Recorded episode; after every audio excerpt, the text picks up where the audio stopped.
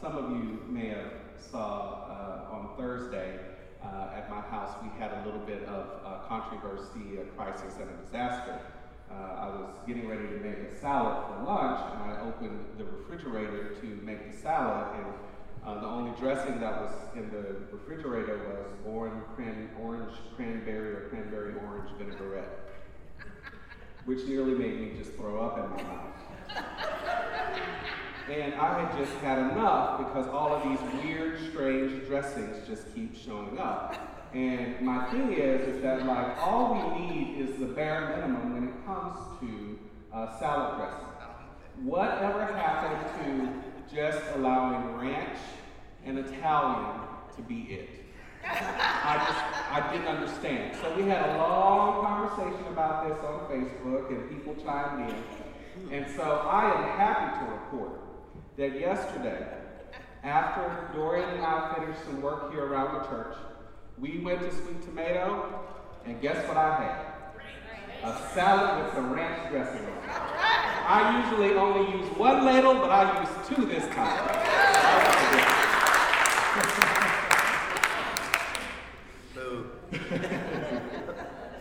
I mean, it's, it's bad enough. I gotta have the, you know, blueberries and the almonds and all that other stuff in it, but that's a conversation for another time. Uh, but Dorian and I were, were sitting there and we were talking, and um, we were talking about the church, and we were talking about uh, all the things we would like to see happen, and, and he raised a question that, that, quite frankly, made me change the entire direction of, of this sermon today.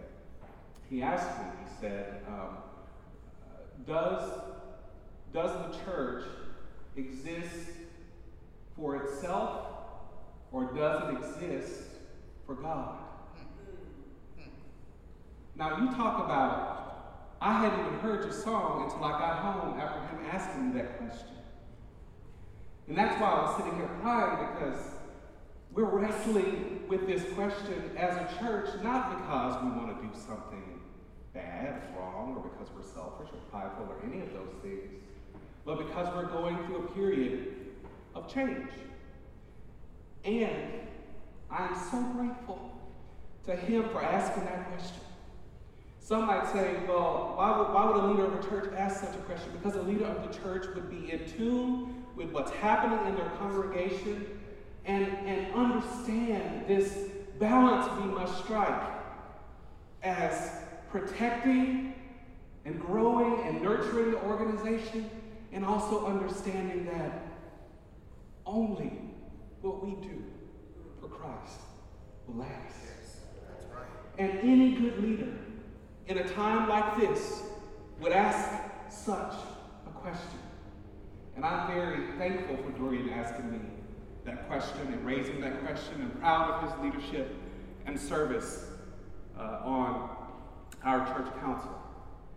I think we can pair this idea and think about this um, in one way, but first I want to answer this, this question Does the church exist for itself, or does it exist only uh, for God? So for now, I want to put a pin in the answer. The answer is yes. That's the best way to keep sticking with wrestling with the question. The and the answer currently today is yes.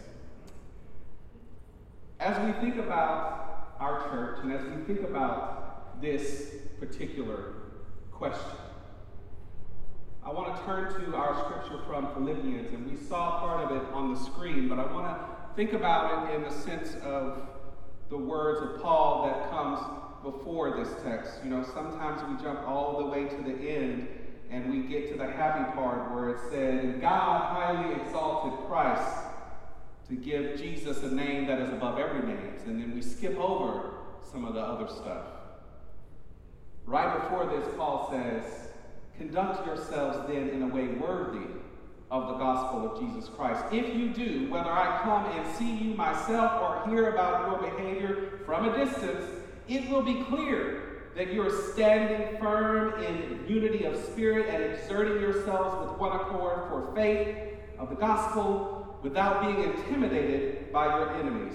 standing together without fear, is an indication that they will be destroyed and you will be saved. It's a divine signal that God, on behalf of our Savior, has given you the privilege of believing in and suffering for Christ. You're now experiencing the same struggle that I saw in me. And now I hear that I still have. If our life in Christ means anything to you, if love or the spirit that we have in common or uh, any tenderness or sympathy can persuade you at all, then be united in your convictions and united in love with a common purpose and a common mind. That is the one thing that would make me completely happy. Paul is writing to the church or the Christian communities in Philippi. Paul is locked in jail, so we believe. We're not sure quite where, but he is locked in jail, and he has a courier that's going back and forth bringing him letters. This courier's name is Epaphroditus, which is probably a disease now. But back then, this courier's name was Epaphroditus. Well, Epaphroditus is from the Philippi community, and he or she, because we don't know the gender, is running back and forth delivering these letters. Well, the Christians in Philippi were some of Paul's favorites. It has been recorded as the community that Paul probably loved the most out of the Philippians and the Romans and the Colossians and the Ephesians, that it is possible that Philippians was the one that he loved the most. And yet, here it is, and still, that Paul has to write to this community to encourage them to have unity, to have humility, and to have love. It's a struggle that that community had. It's a struggle that I've seen in other communities. You know, Marcus and I were, were um, well, I don't want to say members because then it'll give it away, but it's too late. I already said it. So we were members of the church. And members of this particular church, we were in a church meeting one day, and, and uh, I shared this story with Dorian yesterday too. And, and we're in the church meeting, and there's one side over here, and, and there's a older woman. She's in her 80s, and she has a walker, and there's another row of people on this side. There's an older woman. She's in her 80s, and she has a walker. And they're having this ferocious debate about the climate of the church and where they would like to see the church. So one of the old ladies got up, older black lady, and she got up and came up to the, rolled up to the table there and stuck her finger out in that pastor's face and said, I told you I didn't want no another black pastor up in here. She was black, And so then the other one decides she's going to get up and try to jump the other one. now, at first, this was absolutely hilarious to me that a church fight with two older women on walkers was about to break out. But then I got to thinking about this is not like something I've ever experienced in the South because we just don't treat each other uh, like that in church. We may be more direct, we may say what's on our mind, we don't treat each other like that in church. But it really got me, and I got to thinking about this yesterday. And when we think about existing for ourselves or existing for God and me saying yes to both, I just wanted to take some time and I wanted to settle us in on a few facts about our community. Something that will help us to move forward and something that will help us to move on. Paul says one of those things that he would like to see in that community is humility. That community moving forward without just concern for itself, but concern for each other. And you all have proudly shown your concern for others, embracing the love of children, embracing the love of neighbor, uh, embracing the love of creation, and stepping up in a time to help with the hurricane. You have also embraced an idea of unity and oneness and seeing the best in each other when some others may not even see the best in us. You have embraced a spirit of generosity, and that spirit is evident in your giving. It is evident in our music ministry, which week after week give of their time to rehearse and to do the very best that they can for this congregation. It is evident in all of the people that are on the council that take time out of their, take out time to sit on the council and to sit there and listen to each other and irritate each other for hours and hours and hours and hours on end. Praise God. because we love this church. And out of vulnerability, it is okay to make mistakes. We must work through it together. I am happy to say that this is not like that church with those fingers anywhere else. But I am happy to say that we are able to survive any conflict. We're able to work through anything that is going on in between us to get us to the next level. And so I wanted to ground us in the reality that humility exists here. Unity exists here. Generosity exists here. Vulnerability exists here. We don't have to stop there. And I know people say, I'm giving, I'm giving, I'm giving, I'm giving, I'm giving, I'm giving, I'm giving. Give to him, please. Let's keep giving. Let's keep stretching ourselves. Let's keep going higher and higher in God.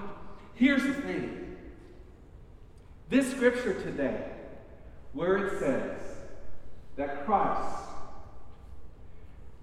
though in the image of God, didn't deem equality with God as something to be clung to, but instead became completely empty and took on the image of an oppressed humankind born into the human condition and found light in the likeness of a human being. Jesus was thus humbled, obediently accepting death even to death on a cross.